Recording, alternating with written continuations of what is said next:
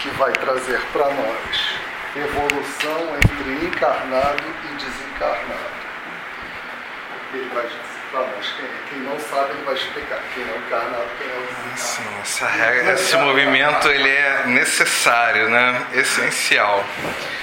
Bom, é, eu acho que, assim, além do conceito, além da ideia, né, encarnados, desencarnados, é, a gente precisa também pensar, fazer uma reflexão. Quer dizer, a gente precisa, né, ser muito forte, né, a gente sempre se impõe.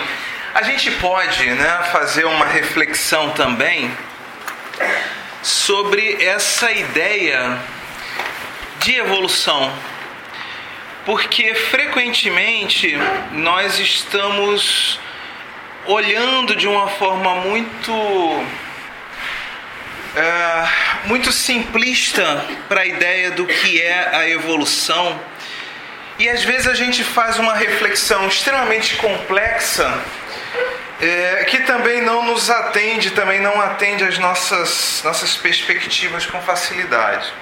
Então vamos tentar nivelar alguns entendimentos importantes para a gente aqui.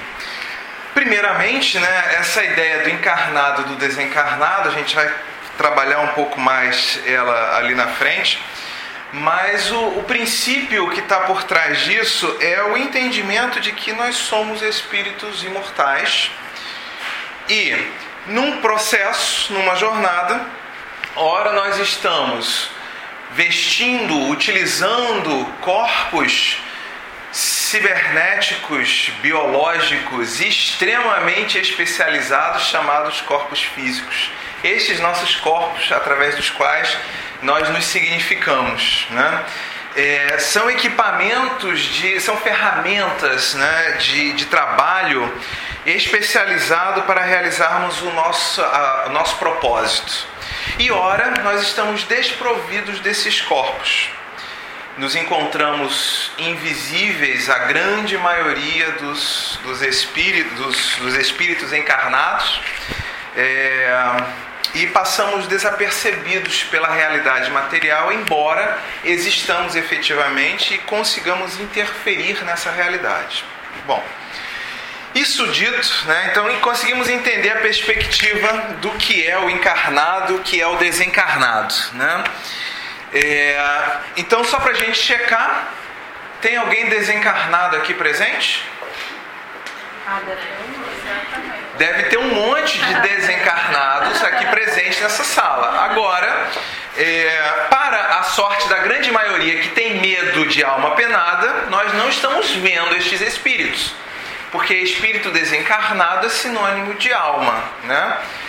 É, essa ideia, né, da alma penada que a gente traz do senso comum, né? Os espíritos que estão no nosso dia a dia convivendo conosco. E estamos com a audiência, né, uma audiência pautável aqui de algumas pessoas encarnadas que terminaram sua jornada de trabalho, vieram até aqui ao Tarefeiros, estão consumindo o oxigênio dessa sala, né, para garantir o funcionamento do seu, do, do, do seu organismo, liberando gás carbônico, né, e nesse processo viabilizando a audição, o olfato, a visão, através do qual nós estamos recolhendo informações para o cumprimento de algum propósito, para a tomada de decisões. Até aqui, ok? Sem estresse? Talvez o maior desafio para nós seja nos pensarmos não como seres encarnados que estamos, e sim como espíritos nesse grande processo. E essa é uma das provocações que a gente vai fazer hoje. Que processo é esse? Que busca de propósito é essa? Né? E aí, dentro dessa ideia da busca de propósito, é meio lugar meio comum a gente resgatar esse termo, né? Evolução. Né? O que significa evolução? Bom, é... Eu, às vezes, eu falo muito rápido. Se eu estiver muito acelerado, vocês falem. Pode levantar a mão também, pode perguntar. Fiquem à vontade. Senão, eu vou em velocidade de cruzeiro até o final. Conteúdo não falta, mas a gente consegue se organizar, ok? Bom, evolução é o substantivo feminino que indica a ação ou efeito de evoluir, uma evolução remete para o aperfeiçoamento, crescimento ou desenvolvimento de uma ideia, sistema, costume ou indivíduo. Ou seja, nós pensamos em algo que está no estado A, que vai evoluir, que vai se desenvolver, que vai se aprimorar, que vai melhorar até um estado B, que sobre algum critério é superior ao estado A. Eu costumo dizer, inclusive, que por si só, falar evoluir é muito pouco. Talvez para nós espíritas já tenha um conceito muito bem coeso, mas até os traficantes evoluem, até os ladrões evoluem, até as pessoas que estão fazendo coisas erradas evoluem. Porque nós evoluímos as nossas técnicas, nós aprimoramos as nossas formas de olhar para o mundo. O fazer a que nós nos propomos, nós o evoluímos. Então, para nós espíritas, é necessário nós questionarmos evoluir em que direção? Em que direção? Quem arrisca? Devo entender que o silêncio é medo de responder? Não paga imposto. Vamos lá. É... A palavra evolução tem sua origem no latim. Evolutio, a ação de desenrolar pergaminhos, que é um derivado de evolvere, desenrolar livros, pergaminhos. No passado, lá para a galera lá que falava latim, para aquele pessoal ali, desenvolveu-se uma técnica de peles que eram tratadas, curtidas, peles de animais que eram curtidas, eram cortadas num determinado tamanho e eram enroladas em torno de um eixo de madeira. E à medida em que esta, esta, esta pele ia sendo desenrolada, a pessoa ia fazendo as anotações. Então, evoluir naquela época significava desenrolar a pele. E aí a gente pensa, eu desenrolo a pele com um propósito. Como aquela pele estava funcionando para o registro ou a leitura de registros, né? Então a gente pode pensar duas formas, duas questões. Eu estou desenrolando essa pele para poder fazer novas anotações sobre as minhas percepções no entorno, sobre as minhas reflexões, ou eu estou desenrolando esta pele para acessar coisas que alguém outro já andou pensando, como uma forma de reflexão. Mas nesse sentido, o evoluir não traz essa ideia de melhoria. Isso é algo interessante da gente pensar. O evoluir, então, simplesmente significa registrar, acessar, né? O significado desse vocábulo grego é bem distante do que conhecemos hoje. E apenas em mil oitocentos e trinta e dois que evolução ganhou o significado de desenvolvimento para um estágio melhor, mais moderno. Essas ideias elas foram trazidas através da fala dos biólogos, embora o conceito de que nós nos melhoramos com o passar do tempo já fosse um conceito tratado pelos gregos lá no campo da filosofia. Mas pensar em evoluir como melhor, melhoria contínua, como transformação de algo em algo mais complexo, é um conceito muito novo. Apenas para a gente se situar, mil oitocentos e trinta e dois tem essa fala, né? A galera lá da biologia começa a pensar nessa ideia com mais intensidade. Em mil oitocentos e cinquenta e sete, Allan Kardec publica a primeira edição de O Livro dos Espíritos. Ou mil oitocentos e cinquenta e seis, eu não estudei muito bem. Eu volto e meio esqueço essas datas, mas por ali, né? É... Então a gente está lidando com uma ideia muito recente, até mesmo para a fala da doutrina espírita. O sentido de evolução como processo biológico, né? Ele surgiu então no século dezenove. No contexto filosófico, a gente já estava trazendo isso, né? A gente já tem uma carga grande que, que vem oriunda lá dos gregos. E aí, é, talvez a gente possa começar a pensar, então, dentro desse contexto, para a gente se apropriar um pouco dessa ideia enquanto espíritos que somos, encarnados que estamos. ou desencarnados que estaremos, se Deus quiser, daqui a um século e mais um pouquinho, né? Para a gente ter uma encarnação assim bem otimista, né? Todos nós temos uma expectativa de vida aí de cento e cinquenta anos, vamos viver bastante, mas por mais longa que seja essa nossa encarnação, sinto informar, todos nós morreremos em algum momento. E ao morrermos, não morremos. Morre o corpo. O espírito continua na sua jornada como espírito desencarnado.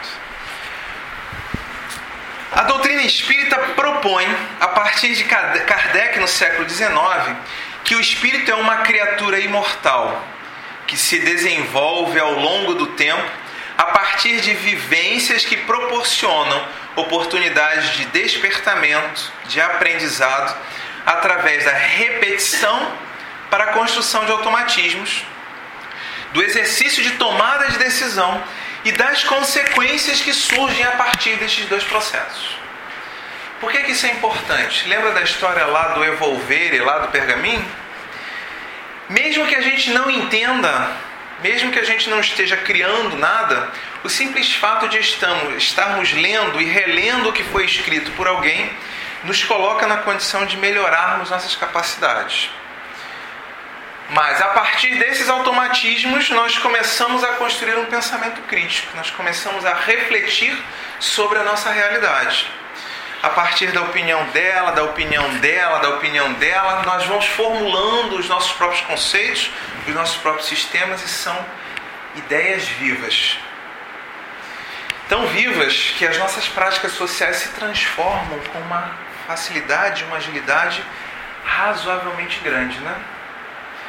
Ainda na época de Kardec discutia-se sobre a questão, por exemplo, dos duelos. Homens duelavam nas ruas por questões de honra. E haviam códigos de conduta que determinavam como deveria ser um duelo, quantos passos deveriam ser dados, que armas deveriam ser usadas, quantos tiros poderiam ser dados. Hoje em dia conseguimos imaginar esse tipo de resolução de problemas? Até conseguimos, mas dentro de um contexto que já não é mais o contexto da legalidade dos nossos acordos sociais. A gente consegue pensar nessas disputas de honra legalmente aceitas em outros campos, no campo dos esportes, no campo das tribunas, os discursos, mas não mais sobre questões de vida e morte. Ou seja, nós evoluímos, nós transformamos as nossas relações o tempo todo. Ok? Essa ideia é muito importante para a gente. Primeiramente porque a gente se coloca num cenário onde nós estamos é, envolvidos por um ambiente em que no início não conseguimos refletir acerca de nós mesmos e vamos repetindo determinados posicionamentos. Por exemplo, um átomo de oxigênio sente-se extremamente apaixonado para se conectar com átomos que tenham elétrons livres. E necessariamente, se aparecer um átomo de hidrogênio, ele se casa com ele. Se forem dois, também. Se forem três, em dadas condições, também. Essas relações, elas são mecânicas, elas são automáticas, dadas pelas leis de funcionamento geral do universo, estabelecidas no nosso planeta. Mas de tanto repetir, este átomo vai criando a inteligência primitiva, ele vai automatizando aquelas questões e se despertando para outras questões mais complexas. Vocês já se deram conta como os nossos bichinhos são muito mais inteligentes do que um átomo de oxigênio, por exemplo? Ele já sabe na perna, né? O meu gato já sabe na perna de quem ele pode roçar e de quem ele não pode roçar. Ele já sabe de manhã, dentro da rotina, que por mais fome que ele esteja, não adianta miar, botar a barriga para cima, correr para a cozinha onde a ração fica guardada, até que alguém dê bom dia para ele. Então até esse momento ele fica comportadamente deitado na porta do meu quarto, esperando. Aí depois que a gente dá bom dia, aí danou-se. Aí para onde a gente vai, o gato vai atrás. E aí a gente já sabe, tá com fome. Porque se ele não der a menor bola, é porque ele está devidamente satisfeito, não está com fome nenhuma. Será que é a repetição que o levou a aprender aquilo? Com certeza. Também. Né? É, mas não é a repetição pura e simples. Qualquer um que sair deste quarto, eu faço assim e ganho o que eu quero. Não, ele já sabe que se for comigo ele ganha, mas se for com a minha esposa vai ser um pouquinho mais difícil, vai dar mais trabalho. Ele vai ter que usar de outros artifícios. Se for com meu filho, então nem adianta, porque o meu filho nem lembra que tem gato, nem que tem que dar comida, nem que tem que dar comida, né? Gato só serve para brincar, né? Então ele já sabe que não adianta. Ele vai conseguir do meu filho o quê? Diversão, carinho, um colo quentinho, mas comida, esquece. Então ele nem corre para a cozinha, somente quando está extremamente desesperado de fome. Isso é uma inteligência que supera a questão do automatismo. Da mesma forma como nós, em cenários cada vez mais complexos, vamos olhando para a nossa realidade, entendendo esses funcionamentos e, a partir desse entendimento, gerando intervenções para que possamos atingir os resultados que desejamos. Ok? Que resultados são esses que a gente atinge? Na hora em que eu percebo que, por exemplo, É, eu não estou tendo a devida atenção de quem eu quero, eu não fico simplesmente esperando a atenção como o meu gato fica esperando o meu bom dia. Eu vou lá e digo, vem cá, não vai falar comigo não? Como é que é? Estou invisível? Quer dizer, a gente reage sobre o sistema com as regras que nós já conhecemos. Porque mesmo indo lá cobrar da pessoa que não me deu bom dia, mas eu sei como é que eu posso chegar. Porque se eu chegar de um jeito X com uma pessoa, pode ser que essa pessoa responda. Se eu chegar com jeito Y, pode ser que ela responda agressivamente. É ou não é? A gente vai medindo essas coisas e a gente vai interferindo no sistema, na vida, no cotidiano, para chegarmos aos resultados que nós desejamos. Mas qual é o resultado que a gente deseja das nossas ações? Para a gente pensar em termos de propósito um pouquinho. Vocês querem mais comida no pote? Não, né? A gente já passou dessa fase, né? A gente vai lá e bota, né? O que, que vocês querem? Talvez esse seja o problema. Por isso que a gente ainda está até hoje com dificuldade. Porque definir esse tal de propósito é um negócio difícil. E é tão difícil que a gente simplesmente diz assim, eu quero ser feliz. É ou não é? Alguém aqui não quer ser feliz? Quem quer ser feliz, levanta a mão, só para fazer o contra-cheque aqui. Todo mundo quer ser feliz. Agora, estranhamente, se a gente perguntar qual é o caminho da felicidade, você sabe? Hum. Aí complica. Porque a gente não conhece esse sistema integralmente. E a gente vai se aproximando dele. A gente faz uma ação, sofre uma reação, reflete sobre essa reação e diz assim, hum, essa reação não foi boa. Então talvez essa ação não seja muito legal. Aí a gente vai e faz de novo, para checar se realmente aquela ação levou àquela reação que é ruim. E aí depois de algumas repetições eu percebo, é, definitivamente eu não posso dar bom dia para aquele fulano antes das dez horas da manhã. Ponto. E aí eu passo a me pautar de uma forma diferente. Eu modifico a minha ação. Faço de conta que ele não existe até as dez horas da manhã. Quando o relógio bate dez horas da manhã, eu vou lá e dou bom dia e recebo a minha resposta. Conhece pessoas assim? Enquanto, né? Percebe? Estamos falando de evolução de uma forma diferente. Melhoria das nossas condições de vida. Aumento do nosso grau de satisfação, de alguma forma um maior conforto, ok? Ficou claro esse movimento? Utilizando a nossa inteligência. Bom, mas e os espíritos Será que eles desenrolam pergaminhos? Será que eles escrevem pergaminhos? Será que eles leem pergaminhos? E talvez essa seja uma das, um dos pontos que eu, hoje eu vejo como muito preciosos para a gente em termos de doutrina espírita. Allan Kardec, quando pergunta aos espíritos se é possível estacionar esse processo evolutivo, escolher, eu não quero mais evoluir, os espíritos respondem que sim, é possível. Eu me atrevo a dizer que não é possível. E a gente vai discutir isso melhor. E não é possível pelo simples fato de que, à medida em que nós estamos repetindo determinados cenários, nós estamos recebendo informações que intelectualmente a gente não consegue deixar de processar. É concreto. A gente tanto repete determinadas questões que a gente aprende.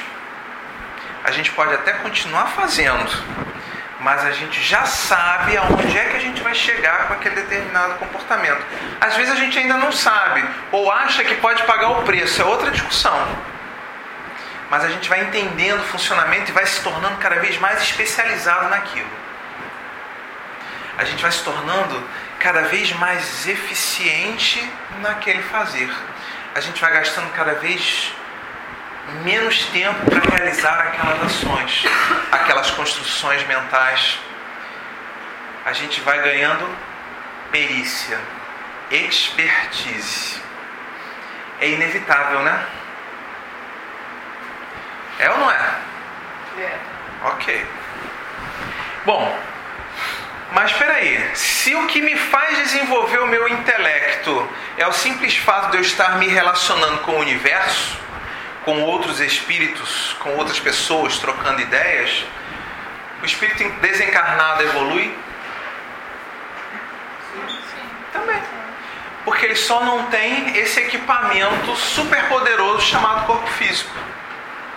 Mas ele continua tendo uma vida de relações, ele continua encontrando espíritos, ele continua trazendo interferências na vida dos encarnados, ele continua sofrendo consequências das suas escolhas, então naturalmente ele continua juntando informações sobre o seu universo e desenvolvendo as suas competências. Essa ideia ela é preciosíssima para a gente. Ah, mas então, Guilherme, para que que a gente encarna? Porque se a gente evolui desencarnado, vai dar muito menos trabalho, porque assim, deve ser bem menos sofrido, né? Porque se eu não tenho um corpo físico para cuidar, então eu não morro de fome. É ou não é? Não tenho problema de saúde, vai ficar bem mais fácil, né? Não tem problema de saúde, não, tenho, não morro de fome, já tem alguns bons motivos pelos quais eu já não preciso mais trabalhar. Não vou precisar de plano de saúde, não vou precisar de remédio, não vou precisar de comida. Então, numa primeira análise, parece que encarnar para evoluir não faz muito sentido, né? Onde é que faz sentido?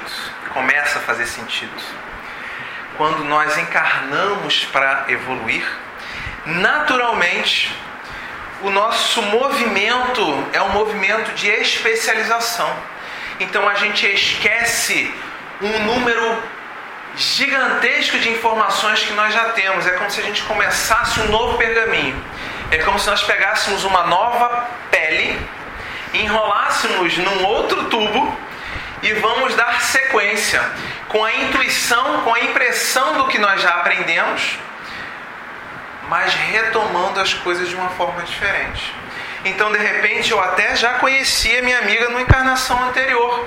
Talvez nós já tenhamos nos relacionado aí pelos, pelas lides religiosas em algum campo, em algum momento, em algum país, mas nós não lembramos. O que nós trazemos talvez seja apenas um sentimento de simpatia ou de antipatia, que é o reflexo dessa construção. E aí a gente começa aí. Olá, muito prazer. Eu sou o Guilherme e a gente começa uma relação. E aí a gente vai investindo para que essa relação seja boa ou ruim, de acordo com o contexto onde a gente está. Ok? De um livro em branco. Se a gente teve uma relação ruim, pode ser que nesse momento as circunstâncias me levem a construir uma boa relação. Então esse esquecimento do passado é como se fosse um mergulho especializado. Eu costumo brincar, né? É que nem entrar para fazer um mestrado. Você esquece o resto da vida. Você esquece que tem gato, você esquece que existe cinema, teatro, lazer. Você esquece às vezes que tem até esposa e filho. Teu foco é só o teu objeto. Se for doutorado, então, é um desespero. Não é assim que funciona? E aí aquela pessoa passa aquele mergulho ali de um ano, dois anos, três anos, naquele investimento insano de leituras e mais leituras, escritas e mais escritas, briga com o orientador de mestrado, com o orientador de doutorado, aquelas discussões e pesquisa, e número para lá, número para cá, e só pensa naquilo, só respira aquilo. Até concluir o seu objetivo, seu objetivo de estudo. E graduar-se. Essa analogia ela é ótima para nós espíritos, porque é como se nós estivéssemos lá na erraticidade. Você sabe onde é a erraticidade? A erraticidade é o lugar onde os espíritos estão, ou seja, eles estão por aí quando estão desencarnados. Lá na erraticidade a gente começa a perceber, poxa, mas seria interessante estudar sobre esse assunto. Eu tenho tanta dificuldade de lidar com esse sentimento aqui específico, ou eu tenho tanta dificuldade de lidar com aquela pessoa especificamente, ou eu tenho tanta dificuldade, eu gostaria de aprimorar o meu entendimento sobre o funcionamento daquela determinada lei, daquele determinado funcionamento, vou propor um mestrado em carne. E aí eu vou naquele exercício especializado. Ao longo da encarnação eu faço o meu estudo, levanto as minhas hipóteses, testo essas hipóteses, desisto ou não dessas ideias, ou às vezes lanço a continuidade para a próxima encarnação, porque não me dei por satisfeito. Mas o fato é que após uma vida, esse exercício se encerra, eu retorno para a minha origem, para a minha erraticidade. E lá continuo. Aí eu vou parar para avaliar, mas peraí, será que valeu, realmente valeu a pena ter estudado sobre esse objeto? Ter colocado isso aqui como foco? Fui bem sucedido, atendi minhas expectativas, não atendi minhas expectativas, vou precisar fazer uma extensão disso, vou precisar escolher um outro objeto para estudar, para poder aprimorar esse meu conhecimento. A gente começa a fazer uma avaliação. A gente olha com um olhar de distanciamento. E aí lá mesmo nós começamos já a preparar o nosso próximo passo, a estudar algumas coisas, a se preparar, a montar algumas relações, a buscar o nosso próximo orientador de mestrado, né? A buscar quem será a família que vai me dar uma condição adequada para realizar aquele próximo mergulho. A gente vai pensar, né? Vai avaliar as condições do mundo para pensar qual é o tipo de cultura mais adequada para que eu possa desenvolver minhas competências. E a gente vai assim formatando esse nosso movimento, propondo nosso projeto de estudo, se organizando com o apoio dos espíritos mais desenvolvidos com a gente, que a gente, até o momento que nós estamos com o nosso anteprojeto pronto. E aí, quando isso acontece, o que, que a gente faz? Nova encarnação. Novo mestrado, ou doutorado, ou pós-doutorado, o que for. E aí a gente retoma esse ciclo aqui na Terra. Ok? Então já posso ir para casa, porque eu já dei conta de quase todo o recado, né? Vamos lá, mas vamos continuar mais um pouquinho. Qual é o nosso ponto de partida, então? O nosso ponto de partida foi a criação, quando nós desconhecíamos das regras. E à medida que a gente foi fazendo esses mergulhos na matéria, a princípio, nas organizações mais primárias, mais simples, no reino mineral, fomos desenvolvendo automatismos através da repetição e interiorizando essas regras de funcionamento básicas do universo. Para que hoje a gente possa estar aqui sem ter que se preocupar. Agora eu tenho que respirar. Agora eu tenho que expirar. Agora eu tenho que inspirar. Já pensou se a gente tivesse que ficar nessa reflexão o tempo todo? Ah, meu Deus, espera aí, agora eu preciso soltar mais uma dose de adrenalina aqui, porque está vindo ali um perigo. Alguém pensa nessas coisas? elas simplesmente acontecem. São funcionamentos automáticos que libertam a nossa mente para que a gente possa elaborar sobre o mundo. Nesse momento que a gente consegue pensar acerca de nós mesmos, nós começamos então a interferir no mundo. E aí a gente deixa de ser um mero leitor desse pergaminho da vida para sermos escritores. E aí nós começamos a escrever os nossos próprios pergaminhos, com as nossas próprias escolhas. Ok? Esse ponto, talvez para a gente, seja um ponto muito importante. Porque a gente está perseguindo a ideia de propósito, né? Meu propósito era ser feliz, mas eu não sei bem como é que eu vou ser feliz. Então eu vou lançando esses objetos de estudo e entendendo o funcionamento das coisas. E à medida que eu entendo o funcionamento das coisas, eu vou balizando as minhas escolhas. Mas esse ponto de, de chegada, ele é um ponto específico? Todo mundo vai chegar no mesmo lugar? Essa talvez seja uma das informações mais críticas dessa palestra. Porque nós tendemos a pensar que assim, serei feliz quando for perfeito. Não é isso que os espíritas que estão estudando há mais tempo ouvem o tempo todo? A felicidade vem com a perfeição. Só que tem um dado aí que a gente às vezes deixa passar, mas que os espíritos tratam no livro dos espíritos. A perfeição, ela não é absoluta, ela é relativa. O que, que isso significa? Eu sempre terei alguma coisa nova para aprender. Eu sempre terei um pouquinho mais para desenvolver. Mas chega um momento em que o meu conhecimento sobre o universo é tão grande que para quem está no início da jornada parece que atingiu a perfeição. É tipo aquela pessoa que vai andando em direção à linha do horizonte, a gente acompanha, acompanha, acompanha, e chega um momento que a gente não consegue mais ver aquela pessoa. A gente sabe que ela está naquele trajeto, mas a sensação é que ela pulou pela linha do horizonte e sumiu. Né? Essa ideia, ela é uma ideia que a gente pode pensar bastante, é... porque o universo está em expansão, né? Deus cria desde sempre. E se Deus está sempre criando, tem sempre alguma coisa nova para a gente descobrir, né? Então essa é uma jornada que não para. Ela não termina. E aí, é, eu acredito que esse seja um ponto muito importante para a gente. Porque chega uma hora que a gente consegue entender o funcionamento geral, o mecanismo geral do universo. Nesse momento, a gente é capaz de tomar uma decisão importantíssima, que é a tal da decisão moral pelo bem. Alguém aqui já ouviu falar que a gente tem que praticar o bem e parar de praticar o mal?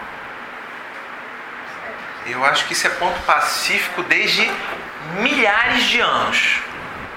Né? A nossa história da humanidade, ela dá conta de que ao longo de toda ela, em todos os lugares, nós estamos sempre nos posicionando, definindo códigos de ética, a partir desses códigos, condutas morais, e a partir disso definindo que quem não segue essa conduta não será feliz. E a gente está o tempo todo reformulando isso, porque são conceitos dinâmicos. Mas a gente está sempre o tempo todo se digladiando. Porque embora Jesus tenha dito assim, perdoar setenta vezes, sete vezes, ou seja, perdoar ao infinito, perdoar sempre. Alguém aqui consegue? A gente ainda não consegue, né? Depois do terceiro, quarta pisada de bola do sujeito, do mesmo sujeito, do mesmo problema, a gente manda o cara para aquele lugar, porque a gente já está de saco cheio. A gente já sabe que na quinta, na sexta, na sétima vez ele vai errar de novo. Não é assim? Isso é tão concreto na nossa sociedade que as empresas que exigem um alto desempenho não esperam nem o segundo erro. Errou a primeira vez, o cara é tido como incapaz e é posto para fora. Ponto. Falei alguma inverdade? Percebe? E onde é que ficou o perdoar setenta vezes sete? Onde é que ficou a história do ser caridoso, do amar ao outro, do dar outra chance, essa coisa toda? Né? Tamanha a nossa dificuldade ainda de compreendermos qual é o nosso propósito. Tamanha a dificuldade de compreendermos que o movimento, ele não é um movimento para entendermos sobre as regras do mundo. e sim para nos posicionarmos de uma forma positiva dentro dessas regras. Por que que isso é importante? Vamos pensar aqui no conhecimento. Energia nuclear. Qual é a primeira coisa que vem à mente de vocês? A bomba, o risco da usina. A gente não pensa nos lares aquecidos, no conforto, na redução de custo. A gente só pensa nos dramas, a gente só pensa nas coisas ruins. Porque a gente está sempre esperando qual é a próxima coisa que vai nos colocar sob ameaça. E dentro desse cenário do que nos ameaça, a gente quer mais é viver mais do que os cento e cinquenta anos que eu propus no início da palestra. A gente quer mais é ficar vivo para sempre, né? Ficar para semente, como dizia minha avó, né? E nesse movimento a gente precisa eliminar do nosso entorno todas as ameaças. Esse é o princípio do pensamento da escassez. Quando a farinha é pouca, meu pirão primeiro, né? Mas espera aí, como é que eu posso estar em risco? Como é que eu posso pensar na perspectiva do deixar de existir? Como é que eu posso pensar na perspectiva da escassez se eu sou uma criatura imortal e se Deus cria sempre? Percebe a mudança de paradigma que a gente precisa fazer? E na hora que a gente consegue fazer essa mudança, a gente passa a fazer a escolha dita moral com naturalidade, ou seja, não importa, vou pegar aqui a minha amiga fictícia, que é uma péssima profissional, que está com uma dificuldade enorme de se desenvolver na empresa, não importa os erros que ela está cometendo, me importa saber do esforço que ela está realizando para aprender a fazer do jeito certo. E enquanto ela estiver neste esforço, eu estou investindo cada vez mais nela, por mais prejuízo que ela esteja me dando, porque eu estou vendo que ela é uma pessoa esforçada. Percebe a mudança? O que importa não é a produção, e sim o esforço que a pessoa está tendo para ter a melhor produção possível. Extrapolando ainda mais esse pensamento, o que importa não é nem o esforço, porque todos nós estamos destinados a perfeição. Mesmo aquele que opta por não fazer as escolhas melhores, mesmo aquele que opta por fazer o mal ao outro, que opta por ferir os códigos, né, de conduta ética, de conduta moral, mesmo este, em algum momento, fará a escolha certa. Sabe por quê? É aí a história do estar estagnado. Ele pode ficar muito tempo parado ali, mas ele está parado efetivamente? Ele está parado moralmente apenas. Ele está repetindo atos? Ele está aprendendo com esses atos? Ele está sofrendo as consequências dessas ações? Ele está aprendendo. E chega uma hora que ele cansa.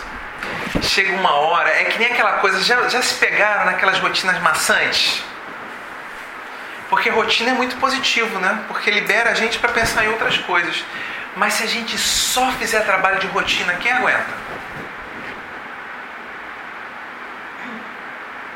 É difícil, né?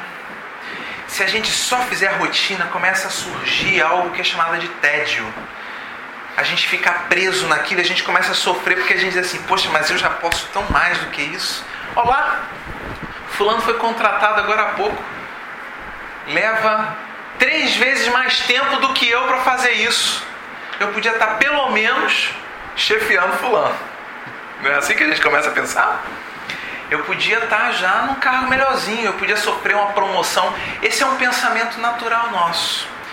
Essa coisa de a gente ficar repetindo só ali na facilidade, sem desafio, ela vai nos desmontando, ela vai nos desarticulando. Ela gera uma ideia de sofrimento, porque nós somos seres que estamos o tempo todo elaborando coisas novas. E quando a gente é, exaure aquele campo de aprendizado que a gente está ali, o que que acontece? A gente estagna? Não. A gente começa a pensar na relação daquele sistema que a gente domina com as demais partes. Aí o cara se especializou em apertar aquele parafuso. Ele está tão especializado em só apertar aquele parafuso que ele começa a reparar que ele começa a ter tempo para reparar que se o cara que está antes dele apertasse o parafuso anterior de um jeito diferente, facilitava ainda mais o meu trabalho. Ou, poxa, mas se eu mudar o meu método aqui, eu facilito ali na frente. Percebe? A gente começa a pensar nas interações do que eu estou fazendo com o todo. E eu vou abrindo, eu vou ampliando o meu sistema, o meu entendimento. Isso é natural. Ou não. E a gente normalmente não pensa nisso. Então, assim, espíritos não estagnam. Eles podem estagnar moralmente falando. Mas a evolução, ela acontece sempre. Pelo simples fato de ele estar se relacionando. E ninguém escapa de se relacionar. Eu posso optar por não responder, mas eu estarei sempre sendo desafiado. Nem que seja pelo aumento de pessoas que estão consumindo o oxigênio que eu preciso. E aí eu vou sofrer da escassez do oxigênio, embora eu queira continuar fazendo a mesma coisa. Eu estou trazendo exemplos bem simples, para a gente ir percebendo essa questão da evolução. Bom... Então, à medida que a gente vai jogando esse jogo, a gente vai se desenvolvendo intelectualmente. À medida que a gente se desenvolve intelectualmente, a gente entende melhor o funcionamento das coisas. À medida que a gente entende melhor o funcionamento das coisas, chega um momento que eu digo assim, caramba, eu já tenho conhecimento suficiente, eu vou criar uma máquina apertadora de parafuso para que eu possa fazer outra coisa. Não é isso que a gente tem vivido? É isso que a gente tem vivido. A gente começa a utilizar do que está em torno. Utilizar de outras pessoas com menos conhecimento. A gente automatiza, entre aspas, até mesmo terceirizando aquelas tarefas que a gente já não quer mais fazer. Que a gente acha que a gente já tem condição de fazer outras coisas, né? E aí, nesse momento, a gente começa a pensar não mais apenas no nosso fazer, mas na relação do nosso fazer com o entorno. O que que melhora, o que que piora? Será que eu posso fazer uma escolha melhor? Porque a, a nossa ciência, por exemplo, resgatando o exemplo, né, da energia nuclear, nós paramos para estudar a energia nuclear com que propósito? Criar a bomba atômica. Vimos as consequências e hoje nós lutamos intensamente para quê? Para eliminar o arsenal nuclear do planeta. Mas continuamos a investir no entendimento da energia atômica. Eu estava vendo um, um, uma pesquisa outro dia, uma, uma reportagem outro dia interessantíssima. O cara está construindo microreatores nucleares para você deixar instalado a não sei quantos metros no seu jardim. Olha que coisa maravilhosa. Você pegar uma caixazinha assim, né, de mais ou menos cinquenta centímetros quadrados, você pluga uns fios e enterra aquele negócio ali e pronto. Esquece. Essa é a ideia dele. E aí, aquela caixinha enterrada ali consegue produzir energia suficiente para atender a um contexto de X casas. Talvez a gente vá chegando em outras formas mais eficientes, menos poluentes, mais seguras de produção de energia. Mas a reflexão é que eu não quero mais destruir a vida alheia com aquele conhecimento. Eu percebo que a aplicação da minha pesquisa pode servir para melhorar não só a minha vida, como a vida de quem está no meu entorno. Essa é a escolha moral. Quando eu escolho evoluir moralmente, ou seja, me alinhar com os propósitos do bem, com os propósitos das boas relações, com o propósito de facilitar a vida do outro, de caminharmos juntos. Essa escolha realmente é uma escolha que pode levar muito tempo. Essa escolha realmente pode ser muito retardada pela própria decisão do espírito. Mas há um limite, que é aquele limite do tédio que a gente estava colocando. Chega um momento em que eu me mantenho repetindo aquele comportamento que não é bom, mas com um entendimento tão grande do que eu poderia ter acesso, que essa discrepância mesmo gera uma força chamada sofrimento que acaba me impulsionando a fazer mudanças. Ficou bacana esse entendimento? E aí, nesse sentido, a gente volta àquela história. O espírito mega, super, hiper desenvolvido, evoluído moralmente, quando olha para a nossa imperfeição, diz assim: tadinho, ele ainda não se conscientizou de que ele pode fazer um investimento diferente, mas eu vou continuar dando recursos para ele. A lei de Deus continua nos dando esses recursos para que a gente possa ir no nosso laboratório brincando, brincando aspas, né? Experimentando, vivenciando, entendendo as regras do sistema, até o momento que a gente tem entendimento suficiente ou sofrimento suficiente para fazermos a nossa mudança. Ok? Para mim, esse é o filé mignon da história. Saber que por mais besteira que eu faça, por mais coisas erradas, por mais escolhas equivocadas, por mais mal que eu faça ao outro, eu continuo sendo acolhido pela misericórdia da lei, que simplesmente vai me mudar de contexto e vai continuar me dando oportunidades para desenvolver minhas competências. É meio como ser jubilado da escola por mau comportamento ou por repetição de ano. Eu posso ir para outra escola e vou continuar estudando, mas eu vou passar pelo desconforto de estar estudando com outras pessoas mais novas do que eu, eu vou passar pelo desconforto de não conviver com aquelas pessoas com quem eu me acostumei, mas eu continuo tendo aquela oportunidade. Ok? Bom, então a gente sofre essa impulsão. Gente, eu botei umas imagens tão bonitinhas aqui. É... Da próxima. Da próxima, da próxima, gente. Então, é... a evolução espiritual que a gente tanto fala na casa espírita, ela engloba uma perspectiva intelectual e uma perspectiva moral. A perspectiva intelectual, ela tem a ver com o entendimento das relações para conosco mesmo e para com o meio, e a moral tem a ver sobre a forma como nós utilizamos esses entendimentos, ok? Então, é, a lei de Deus funciona de uma forma de favorecimento. Ela está sempre favorecendo, só que ela favorece a todos, indistintamente. Talvez não dê tantas facilidades para aquele mais resistente, para aquele que insiste em não fazer a escolha moral correta. E talvez esse seja o momento que a gente está vivendo hoje. Os Espíritos no Evangelho segundo o Espiritismo nos dizem que a maior qualidade da nossa, dessa nossa era, dessa nossa vivência, são as possibilidades intelectuais.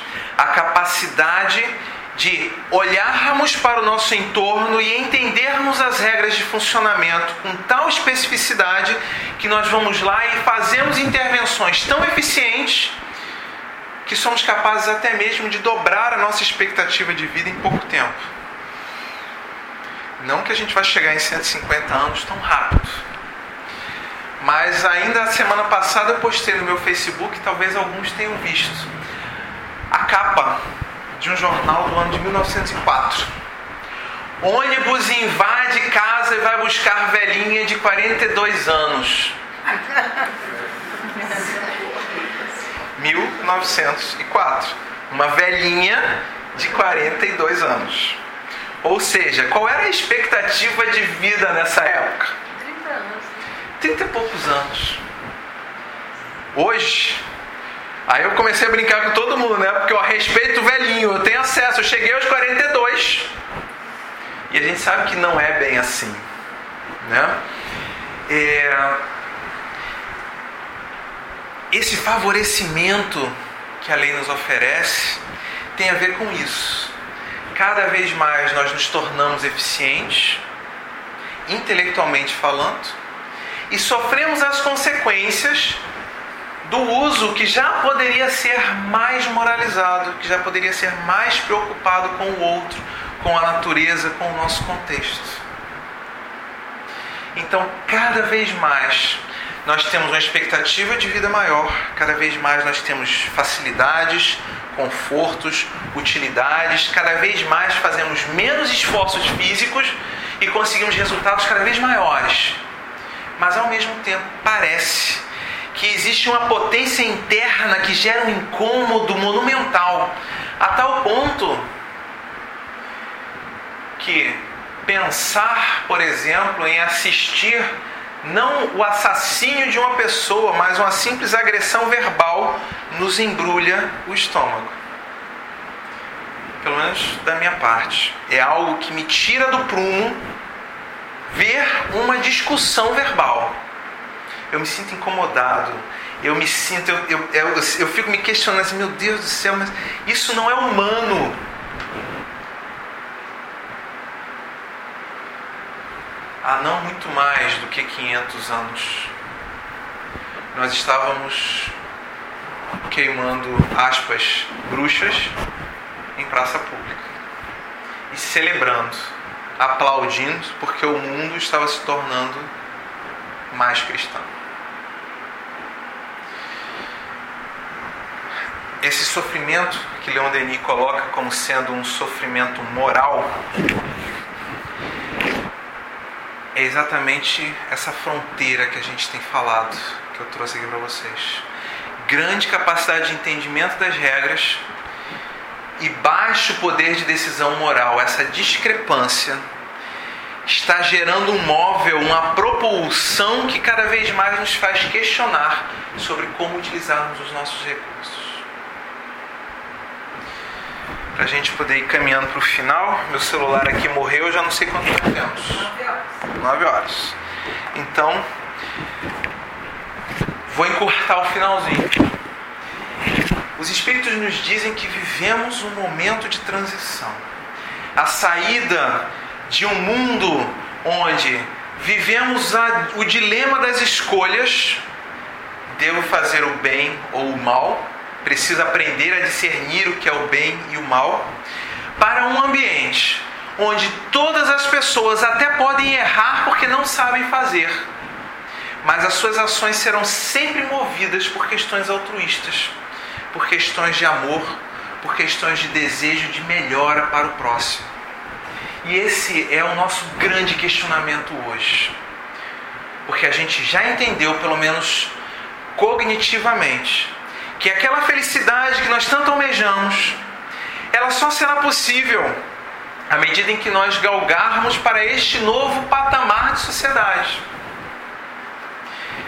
Mas para realizar essa transição, é necessário que nós atinjamos uma massa crítica. E enquanto não atingimos essa massa crítica, ou seja, um grande número de pessoas pensando, agindo da mesma forma, ou seja, tentando acertar, nos é exigido um esforço muito maior para nos mantermos no prumo dos valores que nós acreditamos.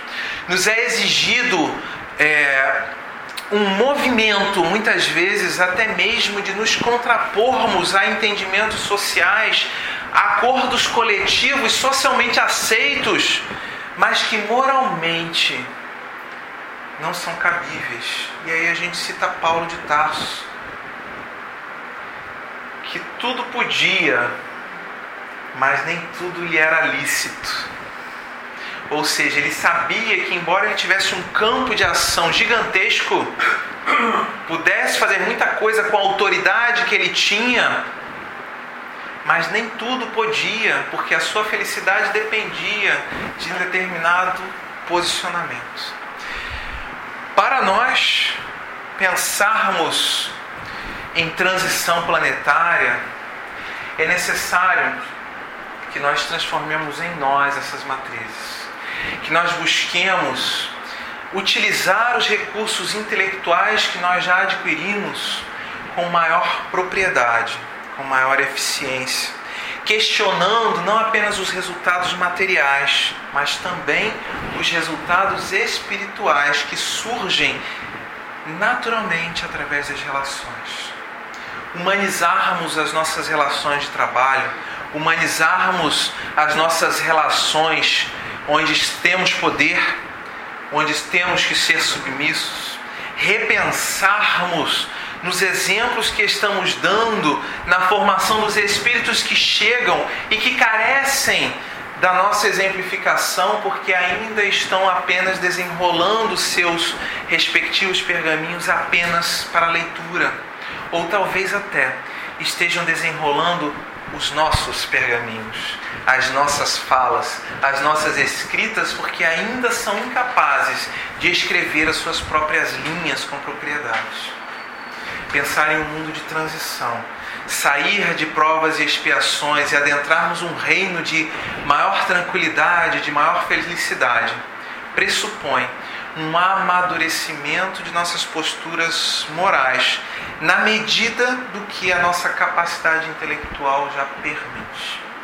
Possamos investir cada vez com mais eficiência, possamos transformar os nossos valores, questionarmos cada vez mais os nossos sentimentos menos bons, elaborarmos sentimentos melhores, investirmos cada vez mais em nós e no outro, para que assim possamos, muito em breve, talvez até mesmo na nossa próxima encarnação, quem sabe, já celebrarmos a possibilidade de um mundo de transição. Eu espero que tenha dado conta do recado. Peço desculpas aí pelos cinco minutinhos.